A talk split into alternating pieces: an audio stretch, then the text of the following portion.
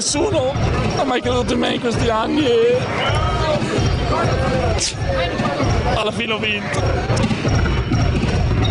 Backdoor Podcast, tutto quello che c'è dietro al basket solo su basketissimo.com. Amici di Backdoor Podcast, benvenuti. Questa è la 65esima puntata di un programma che ormai vi tiene compagnia ogni mercoledì su www.basketissimo.com alle ore 13. Siete sempre puntualissimi, siamo puntuali noi, siete puntuali voi ad ascoltarci e anche oggi andremo all'interno di una storia di pallacanestro molto molto interessante, molto molto particolare, eh, non magari mainstream, ma di sicuro di sicuro interesse perché mischia un po' di italianità, un po' di americanità con tanti, tanti aneddoti e particolarità. Eh, andremo ovviamente in America. In America è la patria del, delle scarpe da basket, del vestiario da basket, ovviamente tutto il miglior basket, non per niente si chiamano i campioni del mondo, i campioni NBA,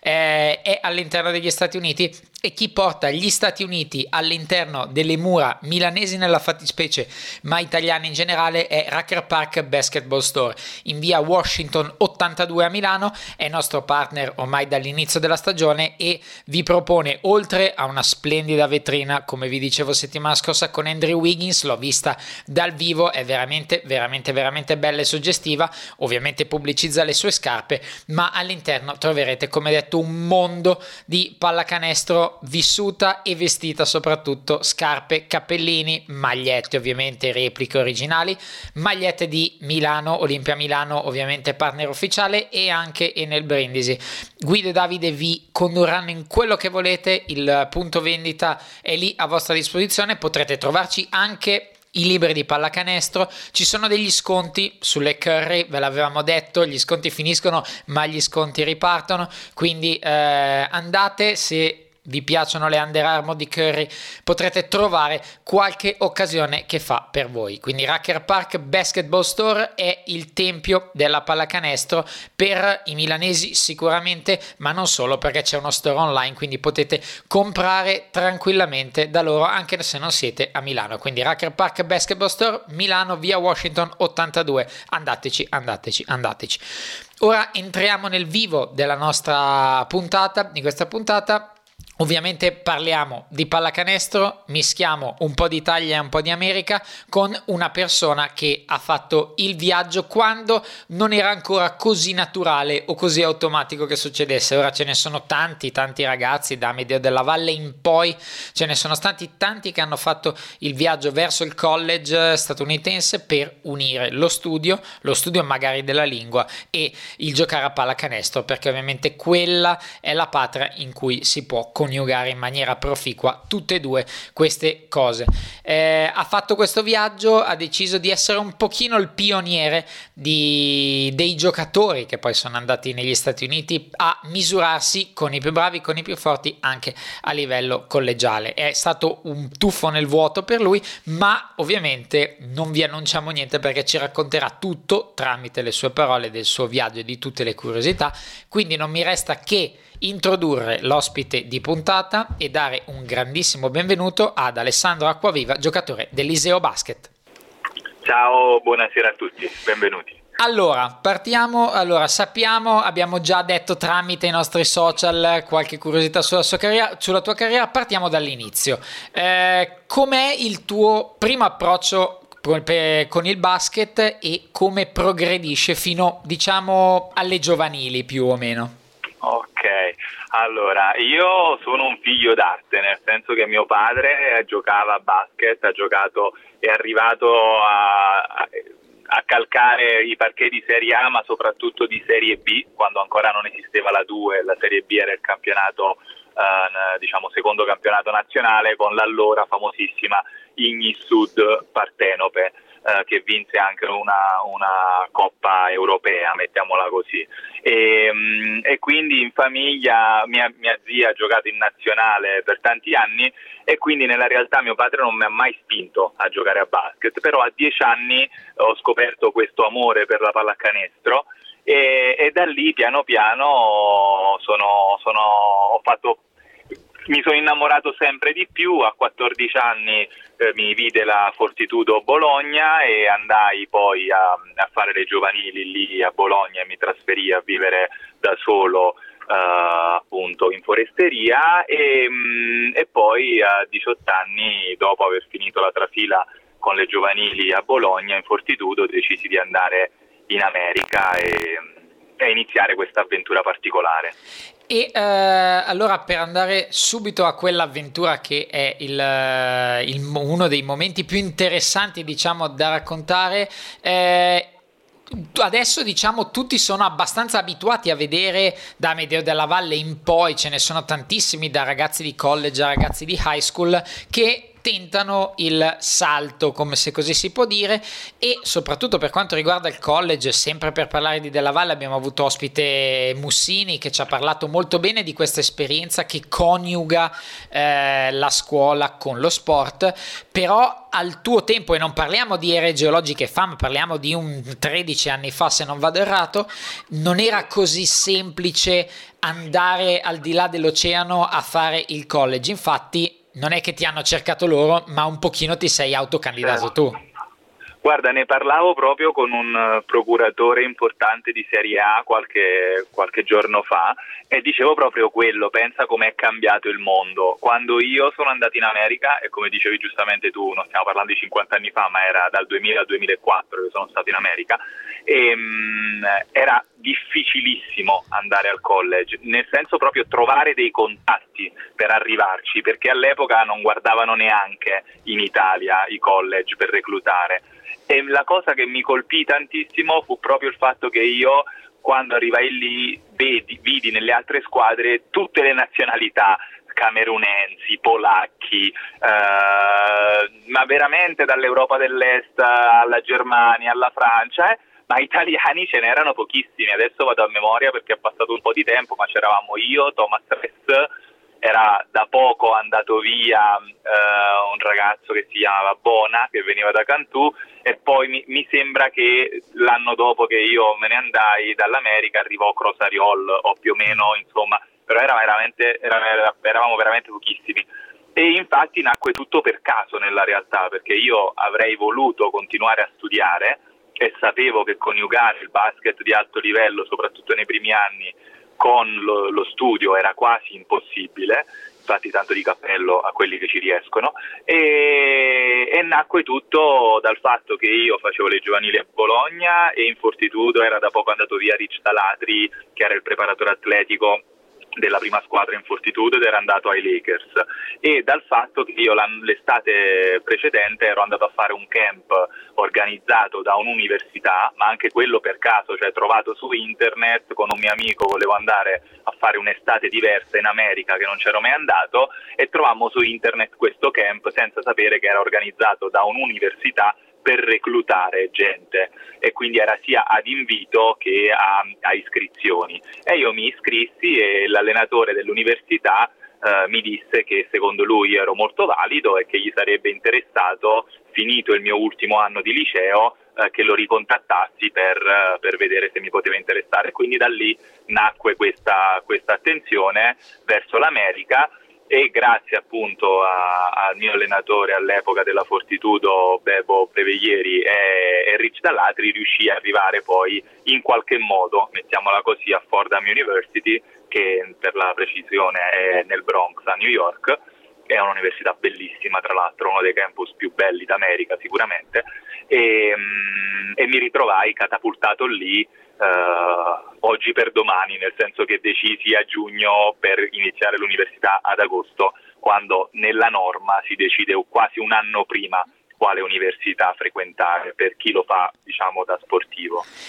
E eh, diciamo quindi serviva sì il talento, ma serviva anche un pochino di buona sorte nell'avere il, il contatto giusto. Però, come hai detto tu, hai scelto un pochino dall'oggi al domani e oltretutto, sempre per rimanere in tema eh, 15 anni fa adesso, adesso anche magari dei ragazzi eh, possono avere una certa conoscenza della lingua inglese che un pochino può aiutare. La tua, la tua storia è stata ben diversa, cioè è stato un doppio salto nel vuoto per te, anche umanamente. Guarda, io dico sempre che eh, se non fossi andato prima a Bologna a 14 anni, e ringrazio i miei genitori per questo, per avermi dato diciamo, questa possibilità, eh, sicuramente non sarei sopravvissuto a quella decisione, perché io mi ricordo le prime settimane furono per me veramente, veramente difficili. Eh, io arrivai eh, al GFK, ancora me lo ricordo, ad agosto in, nella mia famiglia nessuno parlava bene inglese, il che significava che per avvisare eh, lo staff di Fordham usavamo un amico, amico che naturalmente era una terza persona e quindi noi parlavamo con l'amico che parlava con l'università. E questo, diciamo, uh, questo scambio di informazioni evidentemente non arrivò in maniera corretta perché io arrivai al GFK senza sapere diciamo, parlare bene inglese, naturalmente un pochino lo, par- lo, parlavo, però diciamo che i miei professori di inglese non sono mai stati i migliori professori che, che, che io avessi anno dopo anno, mm. insomma. E, e, quindi io sono arrivato al GSK e non c'era nessuno ad aspettarmi all'aeroporto. Io mi ricordo ancora questo fatto, avevo il biglietto andata con il ritorno aperto e io aspettai un'ora, due ore, l'unico numero di telefono che avevo in America era quello di Bob Hill, l'allenatore uh-huh. di, di, Fordham, e, e, avevo la fortuna che Bob Hill veniva da un'esperienza alla Virtus Bologna qualche anno addietro e uno dei figli era cresciuto Uh, frequentando comunque qualche anno uh, di, di, scuola italiana e quindi parlicchiava un po' di italiano. Il problema è che io chiamai Bob Hill all'epoca e lui non mi rispose. Lo chiamai una seconda volta e lui non mi rispose. Al terzo tentativo, dove lui non rispondeva e io lasciavo il messaggio in segreteria in italiano, naturalmente, io richiamai mio padre e dissi: Papà, basta, io torno. Mio padre giustamente mi disse: Ale, sei arrivato da tre ore, datti un po' di tempo, vedrai che c'è stato un, un problema di, di, di comunicazione, prova ad andare in un albergo. E io andai senza parlare inglese su un mm. taxi e senza avere altri numeri di telefono e andai in un albergo qualsiasi, chiesi al tassista, mi portò in un albergo eh, più o meno nella zona di Fordham, che avevo visto dov'era, non, non ti dico l'albergo dove mi portò perché sembra sembra di esagerare, ma veramente andò così, mi portò in un albergo dove all'ingresso c'era uh, una, diciamo, una, scrivania e la persona parlava da dietro un'inferriata. Quindi un carcere. Era, diciamo, sì, era stranissimo, eh, le pareti erano sottilissime, sembrava proprio quelle dei film, sembra diciamo che io voglio esagerare, ma ti posso assicurare che andò così, non so perché mi portò in quell'albergo. Eravamo nel Bronx, che non è una zona turistica, e quindi sicuramente non ci saranno stati mille alberghi, però posso immaginare che ce ne fossero degli altri. Certo. Comunque, fatto sta che ringraziando il Signore, il mattino dopo Bob Hill mi chiamò e mi fece venire a prendere da un assistente. E da lì è cominciata la mia avventura a Fordham, dove però da agosto a gennaio non frequentai l'università proprio perché avendo deciso così in fretta non avevo ancora fatto uh, i test, di, avevo fatto solamente uno dei due test previsti per le iscrizioni uh, come studente straniero alle università americane e quindi dovevo sostenere il secondo test e intanto dovevo uh, cercare di imparare l'inglese perché da lì in poi avrei poi fatto lezioni solo naturalmente in lingua inglese. E, e diciamo che quindi l'inizio fu veramente veramente complicato. Nel frattempo, eh, per diciamo ingannare il tempo, ma comunque per fare un'esperienza da un certo punto di vista di vita e per migliorare il tuo inglese, hai dovuto cercare un lavoro e farlo. Eh, noi poi, siamo un pochino italiani e anche quando andiamo all'estero cerchiamo sempre quell'angolo di Italia che ci fa ricordare la nostra patria. Sei riuscito a trovare un lavoro in una zona virgolettato italiana. Certo, anche qui andò proprio come hai detto e sem- sembrava proprio di vivere in un film. Uh, io questo non lo sapevo, ma Fordham, il campus del Bronx, sorge proprio di fronte a Arthur Avenue, che è uh, diciamo, la Little Italy del Bronx, che nella realtà è proprio la reale Little Italy, perché è una strada uh, dove si sente parlare solo dialetto, non dico italiano perché eh, nella realtà si parla solo dialetto calabrese, campano piuttosto che abruzzese, però bene o male quelli sono i dialetti.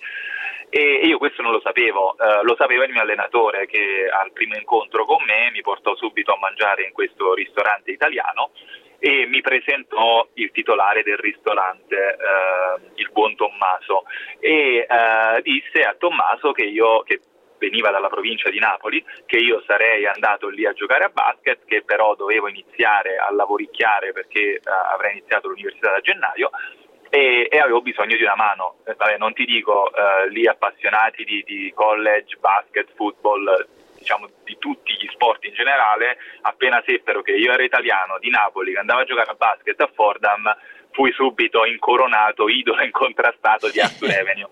e quindi naturalmente eh, mi, mi, conoscevano un po' tutti e Tommaso al primo, al primo incontro mi, mi, mi, mise subito sotto il suo braccio e mi portò a cercare uh, un lavoro proprio ne, nel momento stesso in cui l'allenatore lo chiese e mi portò al bar di fianco il suo ristorante. Noi entrammo nel bar e lui mi chiese se mi piaceva il bar e io gli dissi sì, era un bel bar che mi piaceva. Se mi, mi chiese se mi sarebbe piaciuto lavorare in quel bar e io gli dissi sì, cre- sì, mi piacerebbe, però non so se stanno cercando personale. E lui mi disse non ti preoccupare, questo non è un problema e quando uscì il titolare del bar lui disse da domani Alessandro comincia a lavorare qui, un po' come un'imposizione diciamo. E niente, scoprì dopo un po' di tempo che Tommaso e più che altro il suo ristorante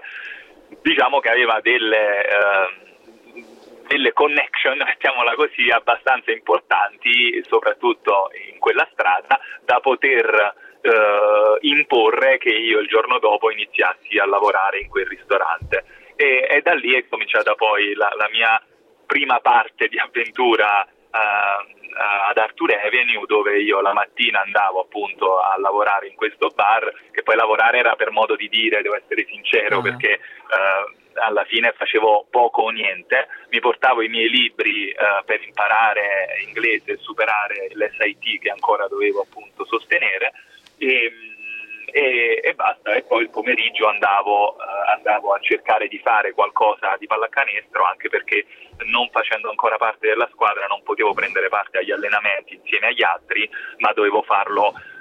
o nel pre Uh, diciamo nella preparazione insieme agli altri senza gli allenatori, ma una volta che loro come squadra iniziavano ad allenarsi con gli allenatori, quindi finita la preparazione, dopo io non potevo più uh, frequentare uh, la palestra insieme a loro, ma lo dovevo fare poi da solo negli orari in cui loro mi dicevano che potevo andare. Questo fino a gennaio, poi da, dopo gennaio, ringraziando il Signore, ho superato questo test e ho, ho iniziato la vita da universitario come tutti quanti. E ora passiamo effettivamente al basket. Generalmente noi apriamo con la curiosità, la curiosità la utilizziamo adesso perché il primo allenamento che, che, che hai intrapreso è stato, diciamo, che ti ha segnato perché più che un allenamento è stata una presa di coscienza di come gli americani intendono la vita lì, la vita, il, il basket in generale, molto, un pochino più fisica, mettiamola così. Sì, io lì ho veramente capito che cosa significa competizione. Tieni presente che io comunque ho fatto le giovanili in fortitudo che erano a quel tempo tra le migliori 3-4 giovanili in Italia. Ho fatto le nazionali giovanili, quindi era un livello comunque piuttosto elevato per l'Italia. Ma il significato di competizione non lo avevo chiaro finché non ho fatto quel primo allenamento, che nella realtà non era un vero e proprio allenamento, ma era un pick-up game, cioè era un incontro serale tra i giocatori ehm,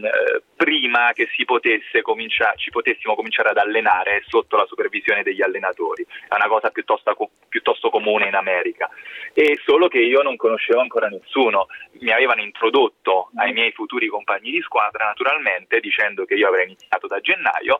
ma io ancora non conoscevo nessuno e quindi essendo un primo anno che non parlava bene inglese e che era appena arrivato da un'altra nazione, naturalmente stavo lì a guardare nella realtà i pick-up game, non mi facevano giocare, un po' come al campetto quelli scarsi. E, e, e niente, comincia la partitella solita e, e noi avevamo il senior che era veramente molto bravo e, e, molto rispettato perché adesso non so se l'hanno superato però all'epoca era diciamo il, il leading scorer de, di, di, tutta la storia di Fordham University e, e poi c'era il play, che era marcato da un playmaker al primo anno e, e comincia un, un, all'inizio un leggero battibecco sul punteggio che poi diventa un diverbio che poi diventa un vero e proprio spingersi.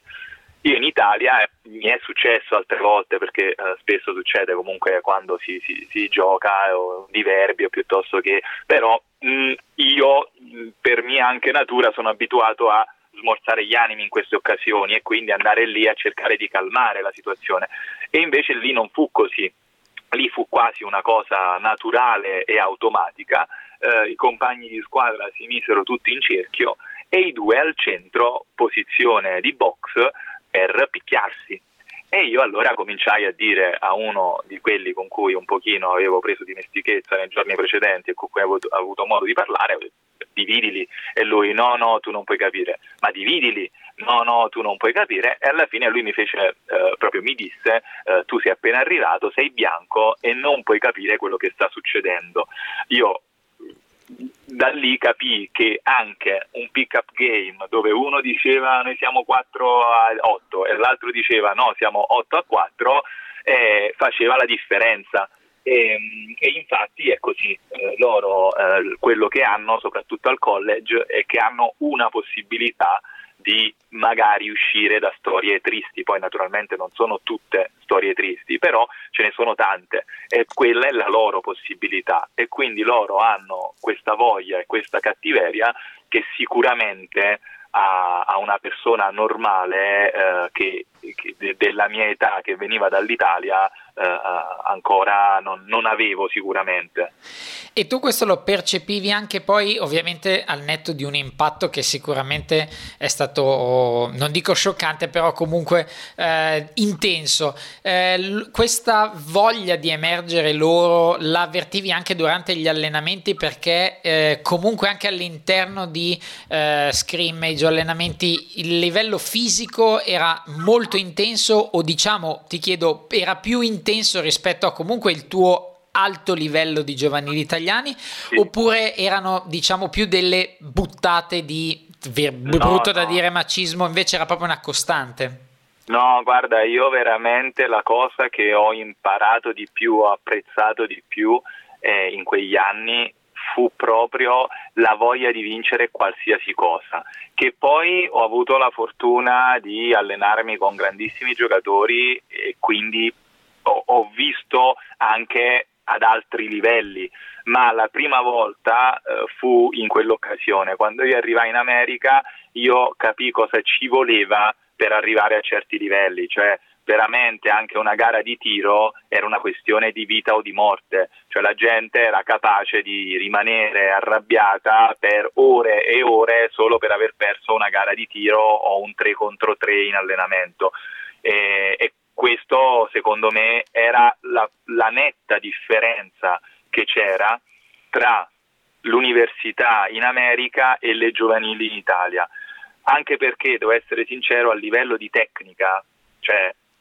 all'epoca io avevo imparato 100.000 volte di più nei miei anni delle giovanili tecnicamente che nei quattro anni in America perché gli allenatori lanciavano la palla in alto e si giocava piuttosto che si vedevano gli schemi, piuttosto che ma si giocava a un livello di grinta e di voglia che, che in Italia c'è solamente nel professionismo, non voglio dire diciamo in Serie A, ma nel professionismo e, e quindi quella fu la prima lezione che io sicuramente imparai giocando contro queste, questi ragazzi o insieme a questi ragazzi. E tu hai avuto anche la possibilità di giocare contro quelle che poi sono diventate veramente delle stelle. Di Smushparker, parleremo tra un pochino. Eh, raccontaci di quando hai incontrato Dwayne Wade o comunque quando hai giocato con qualche stella importante che magari hai detto beh questo diventerà forte e poi magari ad anni di distanza da qui in Italia lo vedevi che ne so dominare delle partite NBA e dici cacchio ci ho giocato contro guarda dove è arrivato o comunque condiviso dei momenti con una stella NBA Guarda, io infatti la cosa di cui sono più contento della mia, della mia esperienza sportiva, non voglio chiamarla carriera,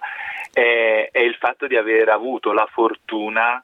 di fare delle cose che magari anche grandissimi giocatori, molto più grandi di me, che sono arrivati a livelli molto più alti, non hanno mai fatto. Io ho avuto la possibilità di giocare contro persone che sono diventate stelle NBA, in palazzetti NBA come quello dei Milwaukee Bucks oppure il Madison Square Garden oppure ehm, eh,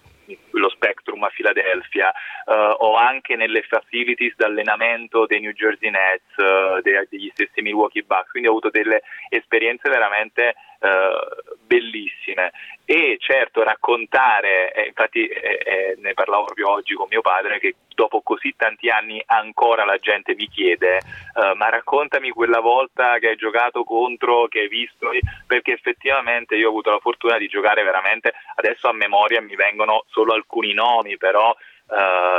diciamo che quelli della mia età 82 che sono forti in Europa o una parte di questi che oggi giocano in NBA, io bene o male in un anno o nell'altro ci ho giocato contro da David West a, a Green, a, a, come si chiama, Marcus Green, quello di Avellino, mm-hmm. piuttosto che Jamir Nelson, piuttosto che Dwayne Wade, piuttosto che uh, cioè, veramente tanti, tanti. E, e per me è stato solo un onore. Sul momento probabilmente non mi rendevo conto della loro potenzialità perché era in un contesto così bello che eh, quasi non, non, riuscivo a percepire il loro talento, anche perché ce n'era così tanto che, che diciamo, vedevo delle cose particolari, eh, dei, dei,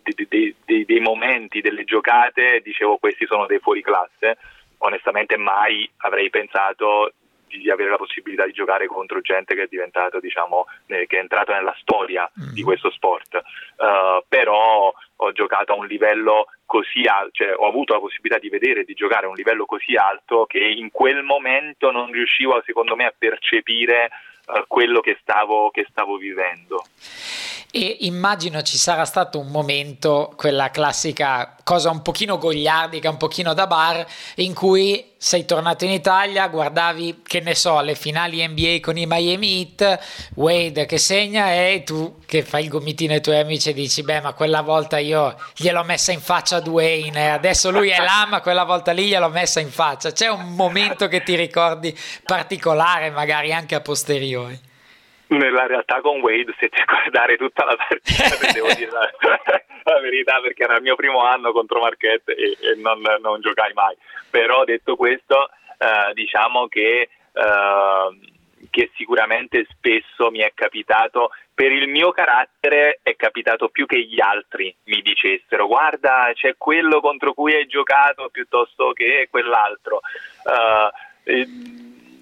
Mm, i ricordi particolari nel campo mm, non ne ho tantissimi, ne è solamente uno, no, non so il perché, perché poi non è diventato un giocatore eccezionale, forse perché ho la foto a casa, forse per quello, però solamente una partita contro UMS dove c'era eh, tra gli altri Jeff Vigiano, quello che gioca a mhm. Venezia, mm-hmm. e, e che giocai particolarmente bene e, e, c'era tantissima gente al palazzetto e, e, mi ricordo questo fallo e canestro che forse è uno dei pochissimi falli e canestri che io abbia mai fatto nella mia carriera universitaria e ho solamente questo tiro diciamo con la foto a casa de, del canestro contro Jeff Vigiano che sicuramente probabilmente non si ricorda neanche di me eh, però è, è sono quei momenti che poi uh, rimangono dentro e che un giorno racconterò ai miei figli quando cresceranno.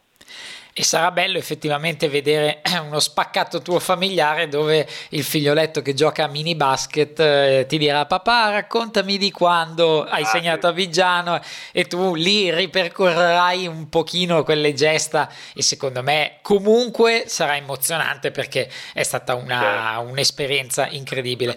E ora ti chiedo, visto che eh, con un giocatore NBA, diciamo Stella è forse un po' troppo, ci hai anche convissuto, ovvero Smush Parker. Allora, partiamo dall'inizio. Tu eri, eh, avevi una casa tua e il coach ti ha detto: Guarda, è arrivato Smush che arrivava da un altro Ateneo. Eh, ospitatelo tu a casa che poi vediamo di regolarci un pochino economicamente ti passiamo la metà ecco non è andata proprio così No, no, qui torniamo proprio al fatto che io ho iniziato l'università uh, diciamo con una scelta troppo tardiva e quindi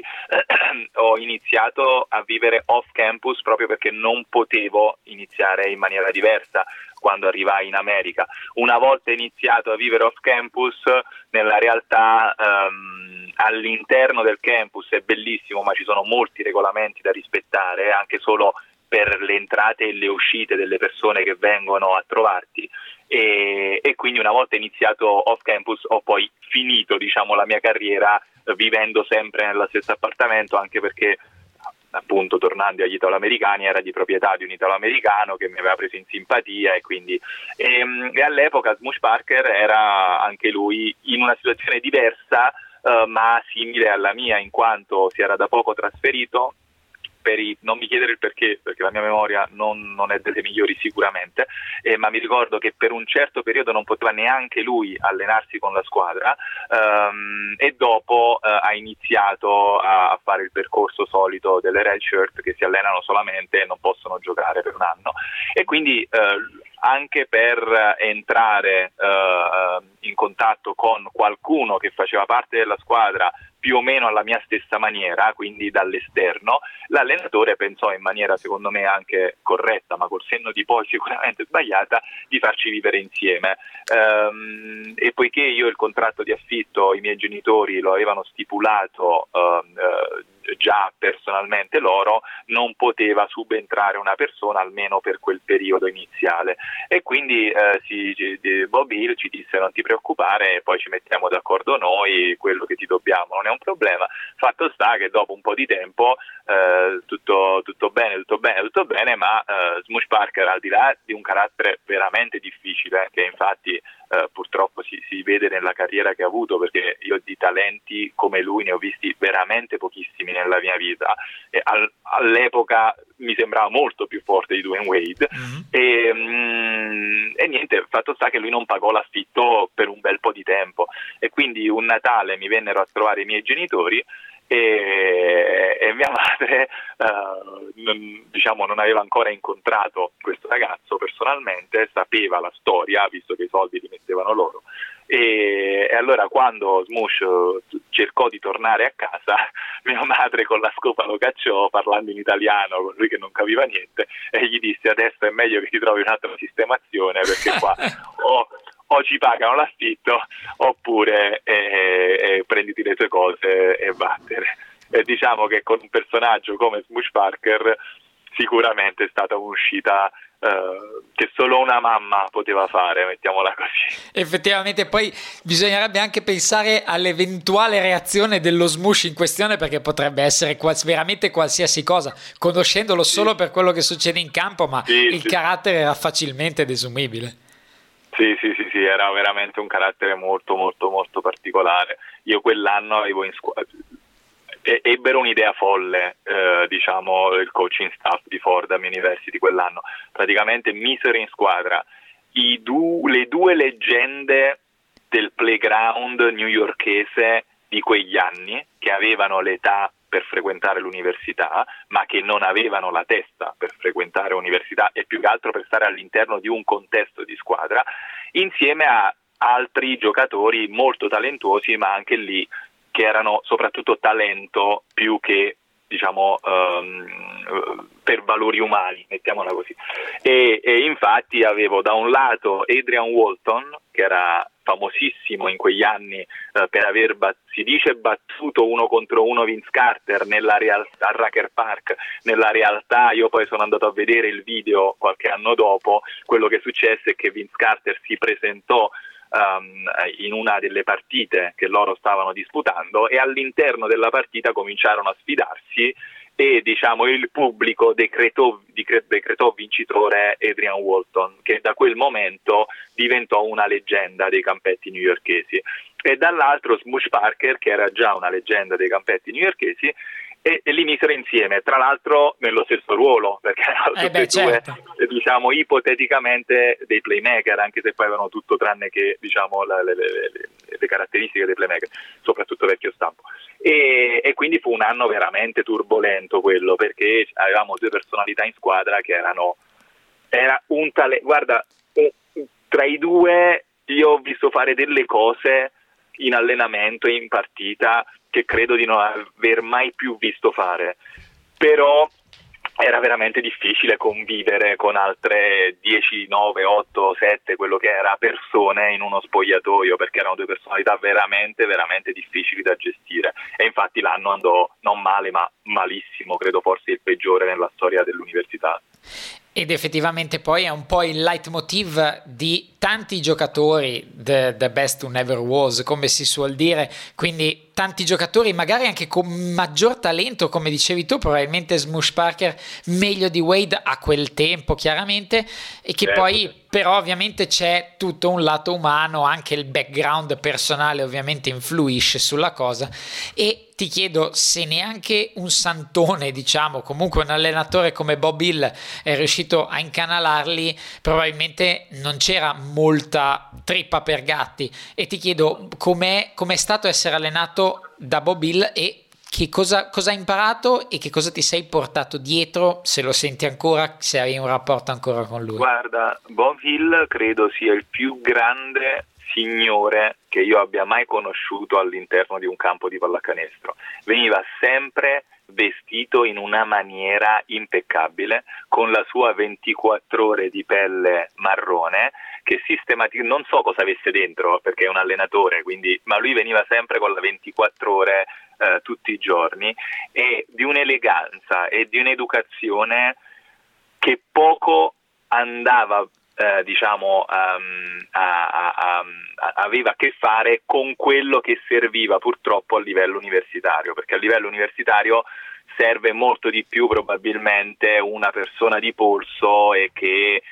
allena soprattutto la, il lato caratteriale, un po' come nelle giovanili. No? Nelle giovanili sicuramente la, il, il, contesto tecnico e proprio le, le, nozioni tecniche che ti vengono trasferite sono importanti, ma in quegli anni stai formando un ragazzo che poi diventa uomo e quindi molto fa la parte eh, caratteriale. Bob Hill si vedeva che veniva da un contesto di professionismo e quindi più che altro allenava Uh, i giochi, uh, le letture, le, i giochi delle squadre avversarie e avevamo giochi per qualsiasi cosa, per uh, quando mancavano 5 secondi ed eravamo sotto i 3 punti, per la rimessa laterale con 4 secondi al termine, per la rimessa laterale normale, per la rimessa da fondo con la layup, per la rimessa da fondo per far tirare da 3 a quell'altro, una quantità di giochi eh, veramente impressionante. Eh, però purtroppo non era adatto al contesto universitario. Eh, è stato nonostante questo un onore essere allenato da lui perché tra l'altro veniva da anni d'oro perché lui accettò di andare a Fordham University solo perché per lui era una sfida. Lui era da poco stato cacciato dai San Antonio Spurs, che era, eh, era, era Greg Popovich, che era se non sbaglio il general manager all'epoca, aveva cacciato um, Bob Hill per diventare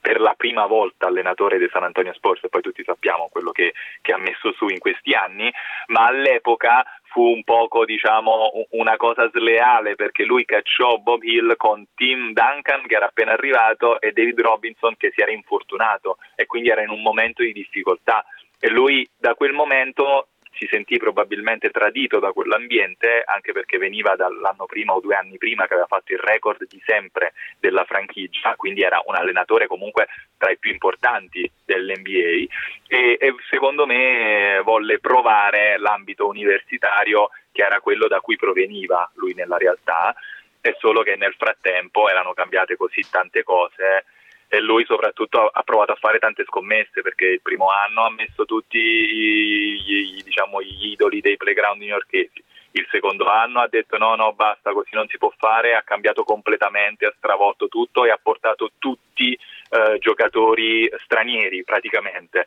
E, e, quindi senza mai veramente trovare una continuità in quello che stavano cercando di, di fare a Fordham come, come contesto. E, e, quindi questo purtroppo poi nei risultati si è, si è, si è visto, ma io veramente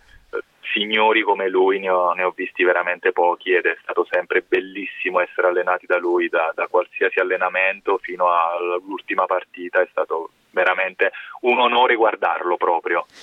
E ora per chiudere ti dico qual è il momento umano o di basket che ti porterai sempre dietro di quell'esperienza eh, che possa essere ovviamente qualcosa, diciamo, tolto il canestro e fallo con Vigiano, qualcosa che può riguardare direttamente il campo o anche semplicemente qualcosa che di indotto il basket ti ha dato, che possa essere una conoscenza, un'amicizia certo. particolare? Guarda, eh, sostanzialmente sono due le cose che, che, mm, che mi sono rimaste dentro. E, e, mm, il momento esatto è stata un'esperienza così bella che descrivere un solo momento è impossibile perché ho vissuto così tanti momenti che ho dentro che, che, che potrei scrivere un libro. Però veramente que- quella vita a, a me si, si, come se, se la, l'avessi vissuta in due fasi una dentro il campo e una fuori dal campo perché sono state entrambe bellissime e, e, e, e favolose nel termine da favola proprio da fiaba la parte eh, ludica, quella diciamo fuori dal campo, ho così tante memorie, così tante amicizie, alcune delle quali mi sono rimaste tuttora. Mi è venuto a trovare un compagno di squadra di Fordham che è un, aus- un ragazzo australiano che, con cui ho giocato insieme due anni, mi è venuto a trovare quest'estate e con cui mi sento ancora. Cioè, ho fatto delle esperienze veramente uniche e che solamente i film più goliardici eh, possono raccontare. Eh, quando si vedono le feste all'università, quella è, quel, è, la vita che io ho vissuto fuori dal campo, cioè un divertimento veramente sfrenato. E per quanto riguarda il campo, Uh, sicuramente, come anche l'esempio che dicevo prima della competizione, del primo allenamento, quello che mi porto di- dietro è proprio il voler emergere, cioè al di là del talento, al di là di quelle che sono le possibilità eh, se uno nella vita ha la giusta voglia veramente può arrivare a, a qualsiasi obiettivo e qualsiasi traguardo. Quindi sono delle cose che mi sono rimaste dentro che paradossalmente eh, mi hanno aiutato non solo nella pallacanestro ma proprio ne, nella mia vita. E, io ho ancora il ricordo de, di una preparazione atletica dove l'allenatore che sostituì Bob Hill che voleva mettere uh, un nuovo regime, un regime diciamo quasi di terrore, di, di, di impegno a proprio, infatti avevamo come, come slogan total commitment, no? proprio totale, uh-huh. eh, oltre il 100%, noi facevamo allenamento la mattina alle 5, dalle 5 alle 6 e mezza, prima di iniziare le lezioni. Facciamo preparazione atletica e tiro e mi ricordo ancora questi allenamenti proprio stile, stile Marines col buio nel campo di football in un giorno che pioveva che veramente Dio la mandava, tant'è vero che chiamammo per sapere se dovevamo presentarci al campo e lui ci rispose dicendo state scherzando. Io mi ricordo questo allenamento in mezzo al fango eh, a fare i suicidi sul campo da football alle 6 di mattina e poi ritrovarsi nello spogliatoio tutti sporchi di fango con eh, lo staff che ci faceva trovare ogni giorno la colazione con le ciambelle, il caffè all'interno dello spogliatoio. Ecco, questo è proprio la, il campo, quello che mi ha lasciato la vita eh, di, del basket in America, cioè questo ricordo di, uh, di, di, farcela a tutti i costi e di impegnarsi oltre i propri limiti per avere poi delle ricompense uh, giuste e, e, e, e sudate, insomma. E beh, eh, a questo punto aspettiamo, a questo punto possiamo solo aspettare il libro, eh, perché tu hai, hai, raccontato probabilmente un millesimo di quello che potresti raccontare, quindi mi sembra strano che ancora nessuno te l'abbia chiesto. Guarda, ci, ci, penserò effettivamente. Io ti ringrazio tantissimo del tuo racconto, della tua esperienza e, pens- e chissà, magari potrebbe essere anche di ispirazione per uh, qualche ragazzo che potrebbe seguire le tue orme, visto che adesso è anche un pochino più facile. Ti ringrazio Lo davvero spero. tanto e ti auguro in bocca al lupo per il tuo presente e futuro e alla prossima. Grazie a te Simone, sei stato molto gentile. Ringraziamo ancora Alessandro Acquaviva dal Liceo Basket, eh, ci ha guidato all'interno di un bellissimo viaggio che ha spaziato tra Italia, Stati Uniti, la realtà giovanile degli Stati Uniti sia dal punto di vista studentesco che dal punto di vista di proprio pallacanestro diretta nuda e cruda. L'esperienza con Smush Parker è ovviamente quello che è più mainstream, ma la storia è una storia reale, vera, vissuta in prima persona e soprattutto che ormai accomuna tantissimi, tantissimi ragazzi che decidono di andare a misurarsi e soprattutto progredire tantissimo come giocatori per poi diventare dei professionisti, unendo ovviamente allo sport l'utilizzo della, eh, della scuola e del, della formazione anche umana magari all'interno di campus. Quindi eh, ringraziamo, speriamo che questa eh, puntata, questa storia vi sia piaciuta come a noi piace sempre andare e sorseggiare una bella birra al Mind Gap in via Curtatone 5 a Milano. Eh, ci siamo stati di recente, è sempre un grande piacere andare da Teo e dai suoi amici, ovviamente Nota, di, nota a margine il lunedì le prelibatezze di Sam imperano quindi tenete d'occhio la pagina Facebook la pagina Twitter mettete un like un follow perché vi diranno in anticipo cosa potrete trovare perché il piatto della settimana è sempre molto molto buono e di altissimo livello e anche di una, di una certa ricercatezza. Quindi potrete poi associarvi le classiche birre che troverete oppure tranquillamente o un happy hour oppure un hamburgerazzo come si può dire seguendo tutto tutto quello che è sport perché al Mind the Gap si mangia, si beve, si respira sport e si respira pallacanestro perché voi potrete vedere tutte le partite che vengono trasmesse in tv di, su Sky, su Rai Sport, su tutte le emittenti possibili che sia Italia, Eurolega, NBA, quello che volete agli orari che volete. Se c'è una partita di pallacanestro e voi andate al Mind dite Backdoor vuole che si veda la pallacanestro qui, ci sorseggiamo una birra e ci vediamo alla pallacanestro e Teo vi switcherà uno dei, degli innumerevoli monitor, degli innumerevoli televisori proprio sulla vostra partita di pallacanestro preferita, con gli amici, da soli, per scrivere un articolo, tutto quello che volete al Mind the Gap in via Curtatone 5 a Milano potrete vedere il basket su base continuativa, quindi non vi preoccupate, in qualsiasi momento del giorno, della settimana potrete vedere la pallacanestro. Ora abbiamo fatto una certa divulgazione perché il verbo del basket va sempre divulgato. Vi ricordo come sempre le nostre pagine Facebook e Twitter con Instagram ovviamente, le immagini di Alberto per ogni singola settimana, per ogni ospite ormai stanno spopolando nel, nel, social dedicato alle immagini e non solo. Noi siamo arrivati al capolina anche per questa settimana, ricordatevi che c'è sempre iTunes, c'è sempre l'archivio delle puntate, se chi si avvicina solo adesso a Backdoor Podcast può raccogliersi tutte le sue forze e ascoltare da ora fino alla prima puntata a ritroso tutti gli episodi di Backdoor Podcast. Sono 65, come si dice avete le cosiddette mani piene, ma noi non abbiamo fretta, vi aspettiamo e siamo lì a vostra disposizione per questa e per le puntate precedenti. Quindi anche per questa settimana io vi ringrazio dell'ascolto, vi ringrazio di essere stati con noi, vi ringrazio di tutto e mi raccomando perché settimana prossima c'è una piccola sorpresa, una piccola annunciazione per eh, i gli appassionati di basket, ma soprattutto gli ascoltatori di Backdoor Podcast. Quindi vi rimando a 3-7 giorni e cominciate a pensare cosa potrebbe essere. Un saluto da Simone Mazzola.